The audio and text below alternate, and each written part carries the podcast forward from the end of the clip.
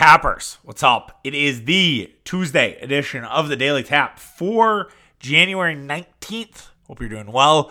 Sorry, this is a morning one. I've been, I was on a roll. I think that was like five, I was at like a six day streak of night podcasts um, and had them up for you guys ready to go for the retro daddies and the Pat Luces of the world. And then I didn't get it today. I needed to re re uh, recover, return to homeostasis, if you will, after uh, quite a Saturday night, which I'll talk about actually at the tail end of the show. But before that, we're gonna obviously kind of take a look at some of the big Packer Buccaneer storylines, get ourselves sort of started, get that ball rolling in the right direction for the massive game between the Packers and the Buccaneers on Sunday. Then we'll talk about the Bucks and the Nets, a little reaction from that game. And then the Packer fans versus the bars versus the COVID doom and gloomers um, at the tail end of this show. So I think we'll have a good show today. I'm excited to talk a lot about a variety of topics here. So let's get going with the Green Bay Packers. So Green Bay Packers and Tampa Bay Buccaneers, obviously you know, are playing on Sunday for the right to go to a Super Bowl. This is probably as confident as Packer fans have felt to go to a Super Bowl since 2010. And even in 2010, they were going on the road to play a Bears team that was pretty good. And this is the first NFC Championship game at Lambeau Field since 2007, um, since the infamous Brett Favre interception game, where if your name wasn't Brett Favre, I'd bench your ass, is what apparently Mike McCarthy said at that during that game. But we don't we don't know if that's true. We don't know if that is actually factual. But Anyways, that is the last time the Packers have hosted an NFC championship game, despite being there multiple times. This is the first time Aaron Rodgers has done it in his career. They have been waiting for this moment. There is a lot of pomp and circumstance around this game because of the two quarterbacks, and that is obviously the number one storyline. That is your, if it was TRL, that is your boy band, like no brainer number one, right? It is the Brady versus Rodgers matchup. And we've talked about back in October, we talked about this game, who it meant more for. Did it mean more for Tom Brady or did it mean more for Aaron Rodgers? And I think where Mitch and I landed on was that it meant more for Tom Brady because at that point, you know, the Tampa thing was still new. Remember, Tampa Bay had just lost to Chicago, and it was really important that Tom Brady sort of proved that he had made the right decision. Also, remember at that time, New England had been still still there. Like New England wasn't necessarily struggling. I think they were going through their COVID stuff at that time. So it wasn't like the Patriots were completely dead and buried at that point. I think Tom Brady has obviously proven himself, you know, in spades and proven that he didn't need Bill Belichick and that he's able to do it on his own. And this is very similar, weirdly enough, to Joe, Joe Montana's first year in Kansas City. Joe Montana took Kansas City all the way to the championship game before losing to the Buffalo Bills and they lost the Bills at home. And it's weird that Kansas City and Buffalo are on the other side of the coin. And you have a guy like Brady who's running a similar playbook to Montana. I think for Brady's legacy, he doesn't need a Super Bowl. In a lot of ways, Tom Brady is playing with house money. It just further cements that he's one of the be- the best winning quarterbacks in all of football, and that he is there is no one greater than Tom Brady when it comes to postseason football, and that he is on a level above Montana, um, Terry Bradshaw, Steve Young. Uh, I'm trying to think of other names the guys who've been successful in the postseason. I mean, Troy Aikman, I guess, would be another guy I'd throw in there. Jim Kelly, even though he didn't win a Super Bowl, I mean, Jim Kelly had a lot of postseason success. He just couldn't finish the deal. I mean, you get to four Super Bowls, as you know, as I've said on this podcast, it's fucking hard to get there. So it, that's that's playoff success, right? Like you've definitely had Elway too. Like Elway had a bunch of playoff success, but Tom Brady would be is already head and shoulders above. But you add in, they did it not only with the Patriots, but he did with the the Buccaneers. I think that's a big deal it does mean more for Aaron Rodgers. There is no doubt in my mind that this is a bigger game for Aaron Rodgers.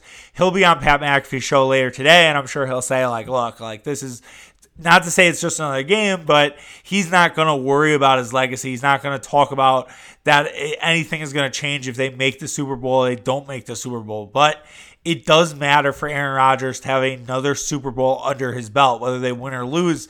That's something we can talk about in the two weeks leading up. But this game does matter for Aaron Rodgers. This game is of importance for the Packers quarterback, and that he gets to another Super Bowl, and you can at least put that as a step above Brett Favre in terms of Packer lore. You can put that as a step above in where he is legacy wise. If he gets a second Super Bowl, again, that puts him in rarefied air and then starts moving him into that Montana and Brady conversation. And I do think that if Aaron Rodgers could even get a, you know, that's I was about to say a third, and then I, I cut myself off. I was like, nah, let's let's get the second one, and then we could talk about a third. But regardless, like that does elevate Aaron Rodgers. It does make Aaron Rodgers' sort of legacy look stronger because that's how we judge quarterbacks. Even though it is extremely difficult to get to a Super Bowl, the defense could be complete trash, and then that's the reason Aaron Rodgers doesn't get there despite throwing for like 400 yards. I'm not saying that's what's going to happen here, but the fact of the matter is, is like it, it's more than just a quarterback. Even though that's how we do it in in the National Football League, it's fucking dumb, but that's that's how how people are graded out on. So Aaron Rodgers getting another one, I think, will matter, and I do think if he doesn't, and if he struggles, more so if he struggles, if, if he plays well and it's just last guy with the football wins and it's Tom Brady, so be it. But if he struggles in this game, I, I do think there will be people who say, like, look, this is this is kind of a thing, right? Like it's kind of that Aaron Rodgers has not been able to finish the deal. And they only remember the last game. They don't they forget about how great he's been all season. And he has been. This has been as good of a season for Aaron Rodgers as there as there has ever been. I mean, you could make a case that this might be Rodgers' best season. And so for that to have it crumble all at the last game people will forget about the past and just remember that one. And that would be really tough. That'd be a really tough pill to swallow. And there'd be a lot of conversation this offseason. And I'd be curious to know where it would go. And people might say, well, you trade Aaron Rodgers now, you get him at the peak of, of his career. Now, I think that'd be banana land to do unless you're trading for Deshaun Watson. Because, like, look, even Jordan Love, I think Jordan Love has a good future with this team but I would not do that. I think that would be out of bounds for Green Bay to make some sort of drastic step. But I also don't think you want to end up like the Saints and Drew Brees, which we can talk about at another time. I, I do kind of want to get into that. Like, how do the Packers avoid being the New Orleans Saints? And I think they have a plan, but uh, it's not a podcast that I, I want to do it during the season. I think that's actually a good off-season show. Other storylines to rip through here. Obviously, that's the biggest one. That that's the one that everybody talks about. That everybody wants to sort of make a bigger deal than it is. I, I literally have in my notes Brady plus Rodgers, duh. The next one I have is the Green Bay Packers taking a page out of the Kansas City playbook. Now, what does that mean exactly? Well, if you remember, it was actually maybe the Rams playbook. Maybe I should amend this to what the Rams did. The the Saint, the Los Angeles Rams. God, I, I I don't know why I always want to call them St. Louis. I I like even writing like last week. I was like I want to call them St. Louis. I don't know what it is. I have no idea why that is so baked inside my brain what the Los Angeles Rams did is they passed all over the Tampa Bay Buccaneers. They went crazy in the pass game. I think Jared Goff ended up throwing for 355 yards in that game. He threw the ball a bunch, and they just exploited the Buccaneers secondary. Now, the Buccaneers secondary is young with guys like Carlton Davis and Antoine Winfield Jr. and Sean Bunting Murphy. They're not bad, but they're also kind of unknown. Um, they're not necessarily elite level guys like you've seen with Jaire Alexander or on the other side of the ball last week with Jalen Ramsey. And Patrick Mahomes was able to go crazy on these guys early in the game. And they went with an all out aerial assault. They went deep to Tyreek Hill a bunch of times and they just pushed the ball downfield at sort of a rapid tempo rate. I expect the Green Bay Packers to do something similar. I I'm not we'll talk about betting my team later this week, but I think you should bet a first touchdown prop for Marquez Valdes-Scantling because I think they're going to go with a deep ball early to MVS and I and I think it's it's going to happen in the first five to ten plays of this game. It might happen in the first five. I do think it's going to happen. Whether MVS catches the ball, that has remained to be seen. But I do think they're going to go deep. Remember, they did go deep with MVS early uh, in the first game. Now, this was before you know the Buccaneers secondary kind of got exposed. And if you think about the teams that they've played recently, none of them have had quarterbacks that have sort of been able to push the ball downfield. And Green Bay does have that unique advantage. It really, the Buccaneers have not faced that kind of quarterback since Mahomes. Like, look at the quarterbacks that Tampa Bay has faced, just given where they are in the where they are right now since that game. They faced Kirk Cousins. They faced Matt Ryan, and Matt Ryan, I believe, had a good game. They faced Matt Ryan twice. I think Matt Ryan had pretty good games in both of those. Matt Stafford and Tyler Taylor Heinicke and Drew Brees, who has has just an absolute noodle arm. Yes, Matt Ryan in that first game that the Falcons nearly won threw for 356 yards and three touchdowns. The second game, Matt Ryan threw for 265 and two touchdowns. But in that first one, Matt Ryan absolutely tore it up. He had three 356 yards. He only averaged 7.3 yards per carry, so they really weren't long. But Calvin Ridley had a massive day: 10 catches, 163, and 14 targets. So that's to say, like Green Bay can replicate that. Green Bay can replicate what the Kansas City Chiefs did. And that's to me maybe the storyline not being talked about enough is like have we looked at what Tampa Bay has faced from a quarterback perspective in the last five or six weeks as Tampa Bay has sort of quote unquote figured it out? Like, I know Matt Stafford is good, but Matt Stafford was a fucking corpse by the time they faced him. And the Lions team had quit on the season. They were like, we're done. We don't really give a shit. Matt Ryan, he's okay, but I'm not. But that Falcons team, again, was not at the level of like a playoff team. They, I mean, that's crazy to think about, right? They haven't faced a playoff team before the actual playoff started. They didn't face one playoff team, and then they faced a uh, Washington team who was playing with a guy who was an XFL backup in the spring, and then they faced a team against the Saints that had a lifeless Drew Brees and didn't have Taysom Hill, which mattered more than I'd, I'd like to admit as someone who doesn't really like Taysom Hill. So, are are, is, are the Bucks kind of overrated? Like is that defense a little bit overrated and that they haven't really faced a good offense since Kansas City? And when they did face a good offense in Kansas City it was a blowout until sort of the Chiefs I would say kind of put a pump the brakes a little bit and didn't necessarily finish the way they should have.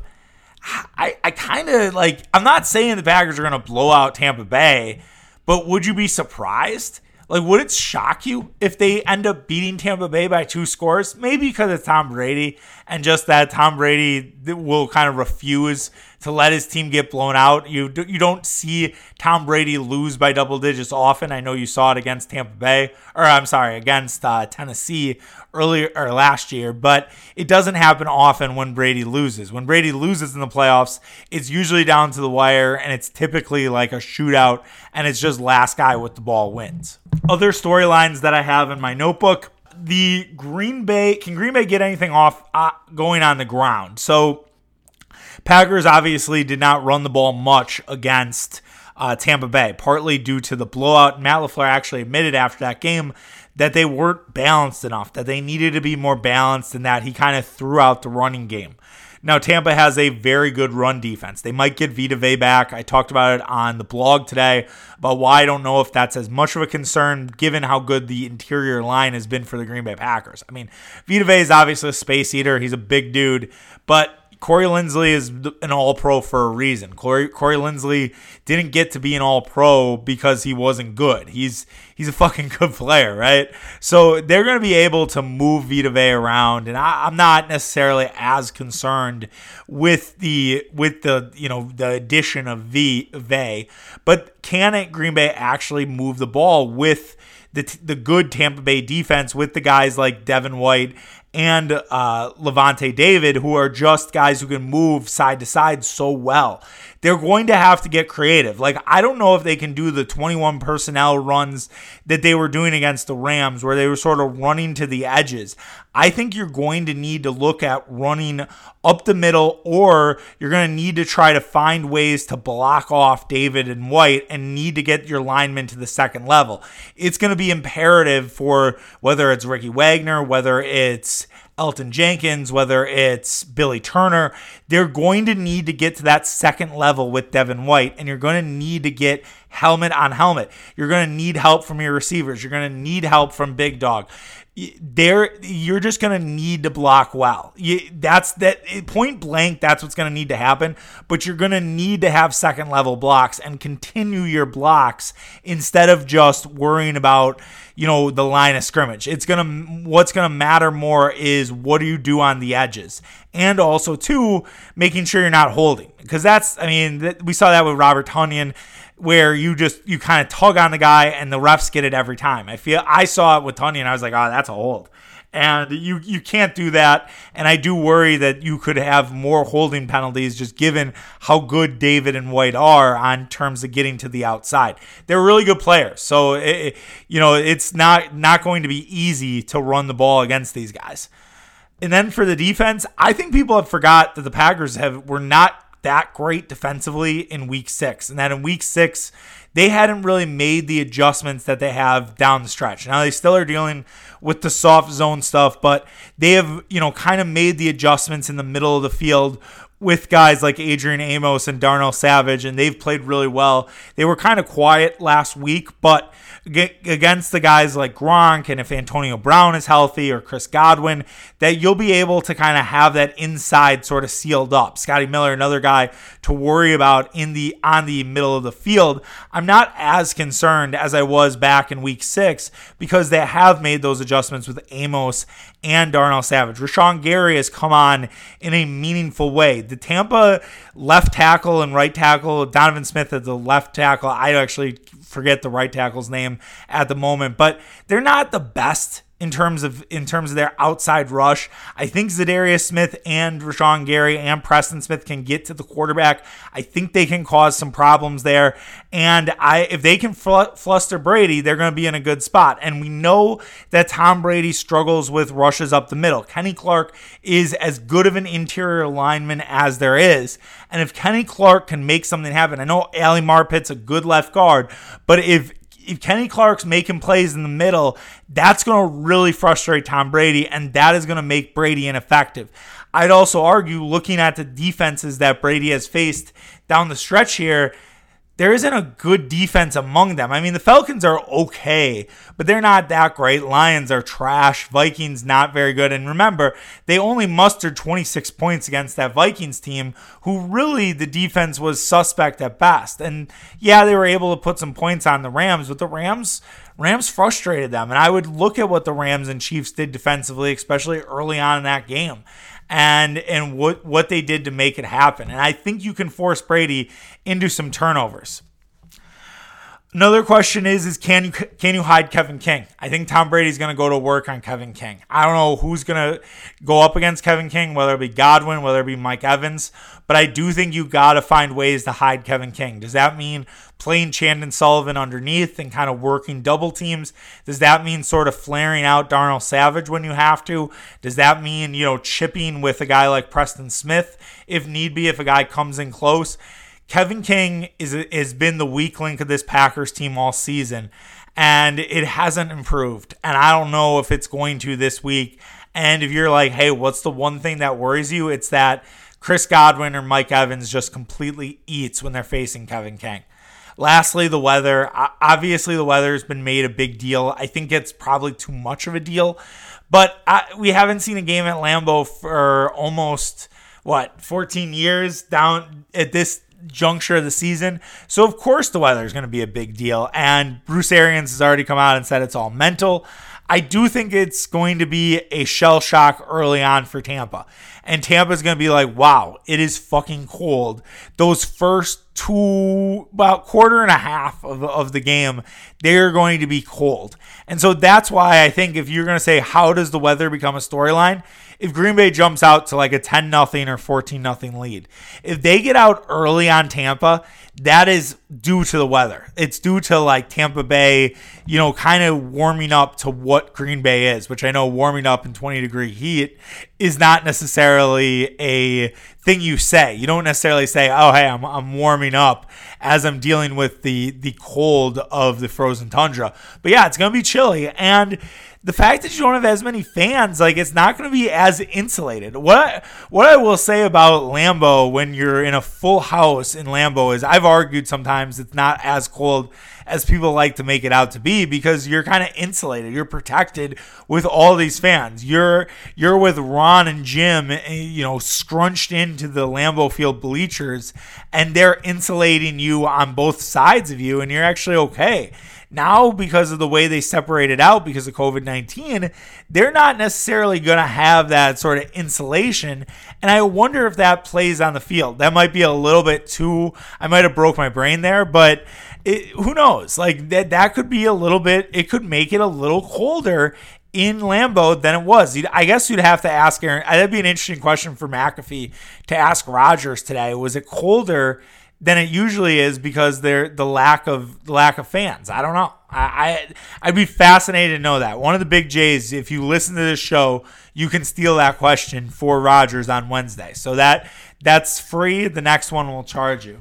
Obviously, this is going to be a great game. I can't wait for it. We'll talk so much more about it as the week goes on. And this is only the beginning. And I, I think I can say for most Packer fans, just wanted to get to Sunday. You could fast forward this entire week and get me straight to Sunday and get me ready to go for Packers Buccaneers. Moving on to basketball, the NBA had their Martin Luther King Day event that they typically do. They had games all day, and the finale, the last two were the Brooklyn Nets and the Milwaukee Bucks, and the Lakers and the Warriors. Both games delivered. Uh, both games went down to the wire. As someone who had the Lakers uh, minus eight and in a money line parlay, I was like, I went to bed early because I, as I said, I needed to kind of get back to homeostasis. And I'm like, well, they're up 11, fourth quarter. Maybe I don't get the spread, but I'm definitely going to probably get the money line parlay. Let the dog out, looked at what happened, nothing. And it was like, went from having, you know, would have had a pretty even day or a pretty good day to like, meh. But that's not what we're here to talk about. We're here to talk about the Bucks and the Nets and sort of our impressions from the game. I am not necessarily concerned about this one. I'm not necessarily, you know, hitting the alarm. I think there will be some who do and but that's kind of their job. That's their job to be hot take artists. That's what they pay Kendrick Perkins to do. That's what they sometimes pay Stephen A to do. I'm not freaking out that the Nets are head and shoulders above the Milwaukee Bucks. I, that's not it at all. I I was mildly surprised with how well the Nets have gelled in a short period of time. I know that James Harden has played in this system because they're running a similar system to what Mike D'Antoni did in Houston.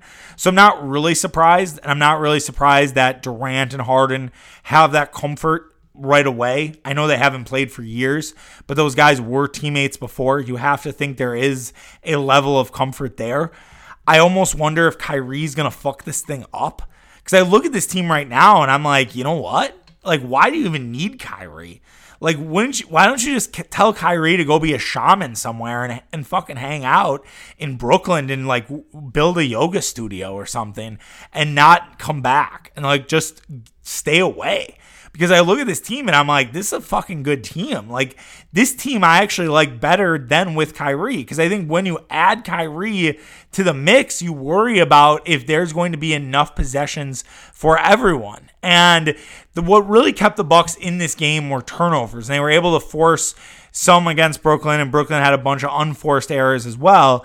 And the turnovers kept the Bucks into this basketball game. And And I'm not to say like they the Bucks didn't do it themselves. You know, every time it looked like Brooklyn was going to kind of deliver the final punch, the Bucks came back with a counter, and the Bucks put themselves in position to steal this game. Now, if they get an offensive rebound against James Harden after he misses a shot in the, in the last minute of the game, they may have won this. Now Durant gets the ball back, and you knew it was going in. Like you just did. Like I've seen that too many times from Durant. Top of the key, not really contested. I'm like, that's fucking going in, and it it did.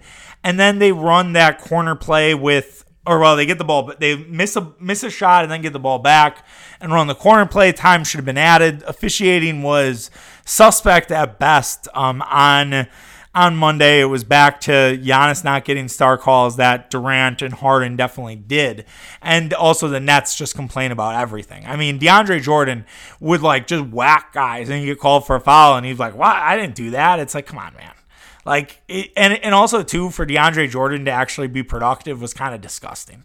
I didn't expect DeAndre Jordan to still have this in him, and if DeAndre Jordan does have this in him, then I actually think the Nets are a little bit of a better team, and maybe I under I undervalue them because I didn't expect DeAndre Jordan to be this good. Now we'll see if he keeps it up. He might just have fresh legs and be playing well. We'll see how he looks come playoff time.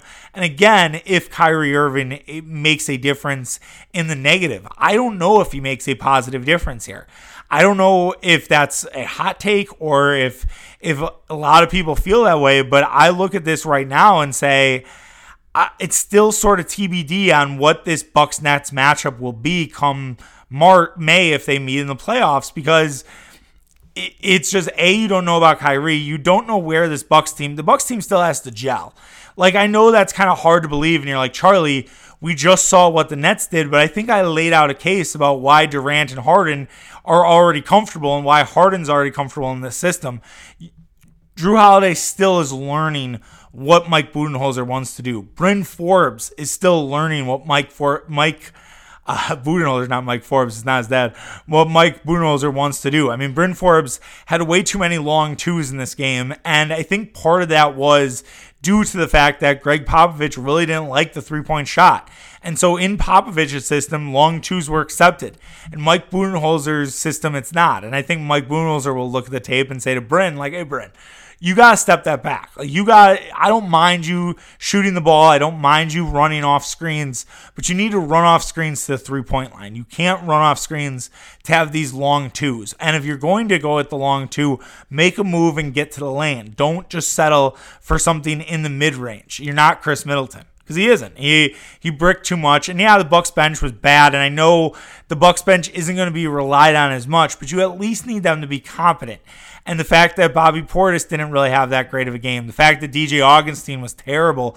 I think DJ Augustin played too many minutes. I that's the one thing I would have made adjustment wise for Bud is I you got to realize when DJ is bad and pull that ripcord and say whether it's adding Jordan Nwora to the mix and, and extending your rotation or it's just giving Holiday more minutes, giving DiVincenzo more minutes, and giving Augustin less. He should have pulled that ripcord.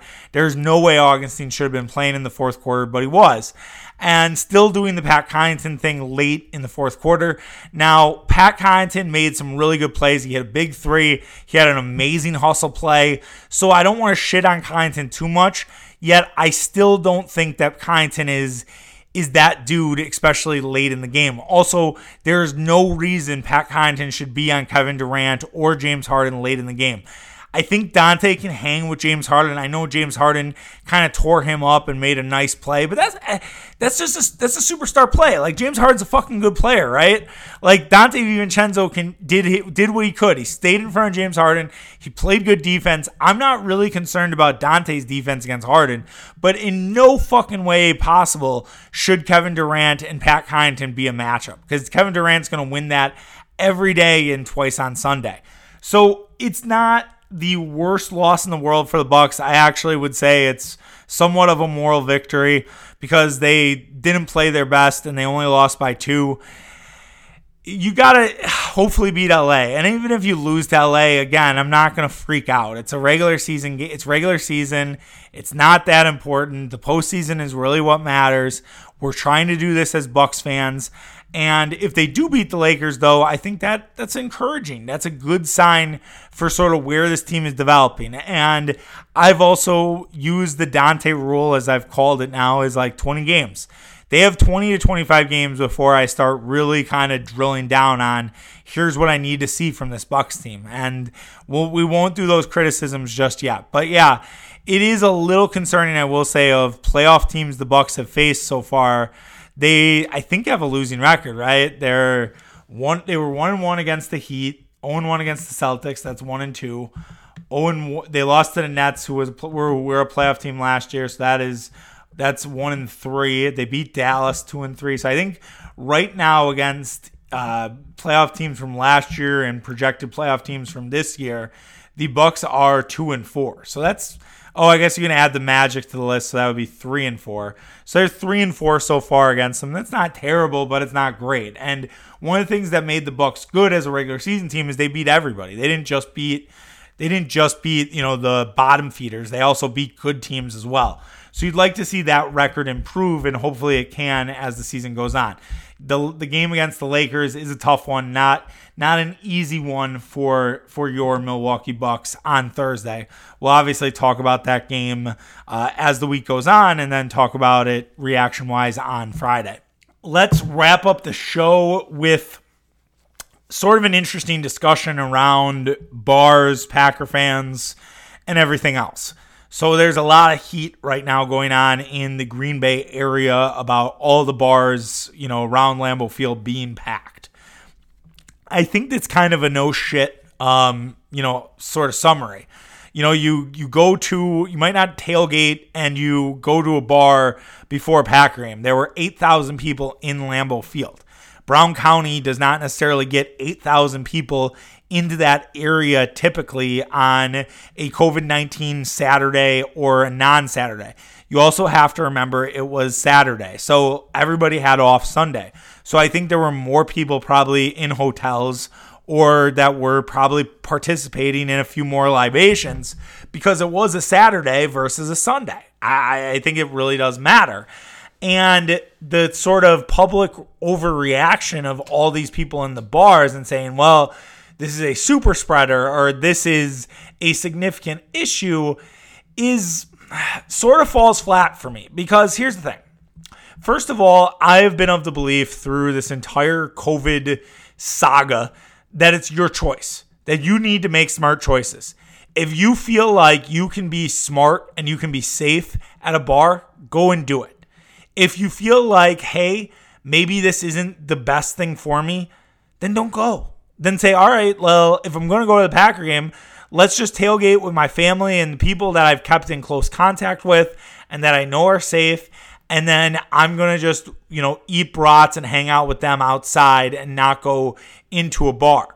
And if, yeah, if we want to go to a bar, let's mask up, but let's go into a corner so we're not around a bunch of people and let's just have beers there and make sure that we're wearing masks while we're while we're ordering because all the staff are masked up. Like the staff isn't masked up. I'd be shocked if they they weren't masked up. They they probably are. From my experience at bars recently, all those guys, all those guys and girls are wearing masks. They're not they're not just you know freewheeling it out here. Like when I was in Menomonee Falls uh, before the holidays, and no one was wearing masks in the entire place, and I was like, like this like we and like we didn't really mean to we were just uh, going for uh, we had like this wedding thing and we got caught up and so we ended up at this bar and it was just stunning that nobody was rocking a mask. I would be kind of amazed if the you know the stadium view the Anduzzi's, the bar they weren't all you know masked up as employees. So they're not necessarily spreading covid-19 around the other thing to factor in is Brown County had a really high rate of COVID early on. Like in October, it was very bad in the Green Bay area. I'm not saying that it was a herd immunity level, but here's the thing you've had a lot of people that have already had COVID 19 in that area. Add on to the fact that it is a tremendous area for healthcare workers. So you assume that a lot of people in the Brown County area have been vaccinated already. So you combined all of that, and maybe it is not as much of a super spreader event as you think. Now, if in two weeks we start seeing Brown County's COVID rates rise again, then yeah, we could point to the fact that maybe the bars were not careful enough and that there was community spread more from the bars than exactly Lambeau Field. But we we don't know that yet. And I am not one to shame these bar owners into having people at their venues. I would assume that they are working on capacity levels set forth by the city. And the law enforcement has said, like, look, we are not going to regulate this unless the businesses say, hey, you need to come here and regulate. And no, none of these businesses are going to do this. All of these bars, Stadium View, Anduzzi's, The Bar, to name a few, have suffered significant losses this year. No city in the NFL world has suffered more than Green Bay, Wisconsin, maybe Buffalo, New York, given how fucked up the New York COVID laws have been all throughout this time. So maybe Buffalo is the only one. Maybe, and I wouldn't say LA because it's fucking LA. Green Bay is a small city. These are small business owners. These are people who are like you and I and who have been impacted the most. And they're just trying to keep the lights on. So for them to have the opportunity to have fans for two weeks in January to start their fiscal year 2021 is a massive lift. It is a tremendous lift for them. And so we should be happy for them. And yeah, if we want to call these people idiots, sure. But I will hope that people, you know, do their due diligence with all of this stuff. Look, I think we've gone long we've gone long long enough to know, hey, maybe there's an issue here.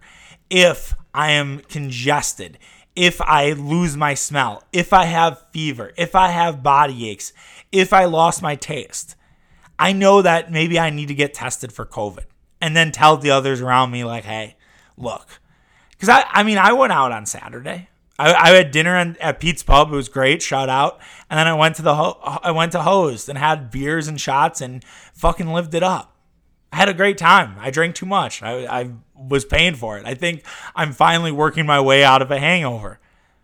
But again, I I know, you know, I got I know I got to be careful this week. And I know like, hey, if I start feeling shitty and I start feeling like maybe there's something here, then I need to get myself looked at.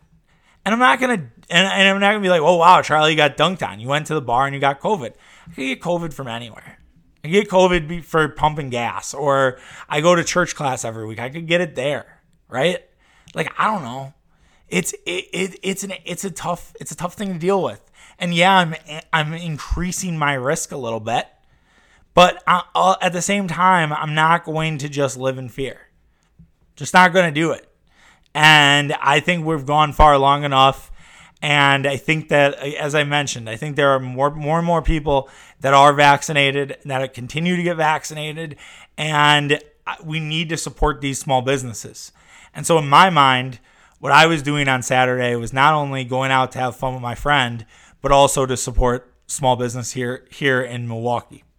And that's just my opinion. And you could think completely different, and you could be like, Charlie, you're a fucking idiot. That's fine.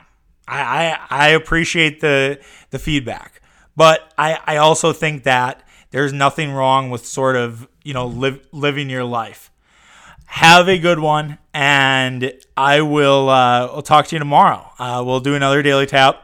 Uh, who knows what topics uh, shall we bring, but we will we'll have fun. Maybe we'll uh, bring that ticket segment that I, I've been stewing on. Might be a good time for that one. Uh, if we need some need some filler, um, and who knows, maybe we'll get a good Chuck story and we'll get a Chuck's corner out of this as well. All right, take care, guys. Have a good one. Bye.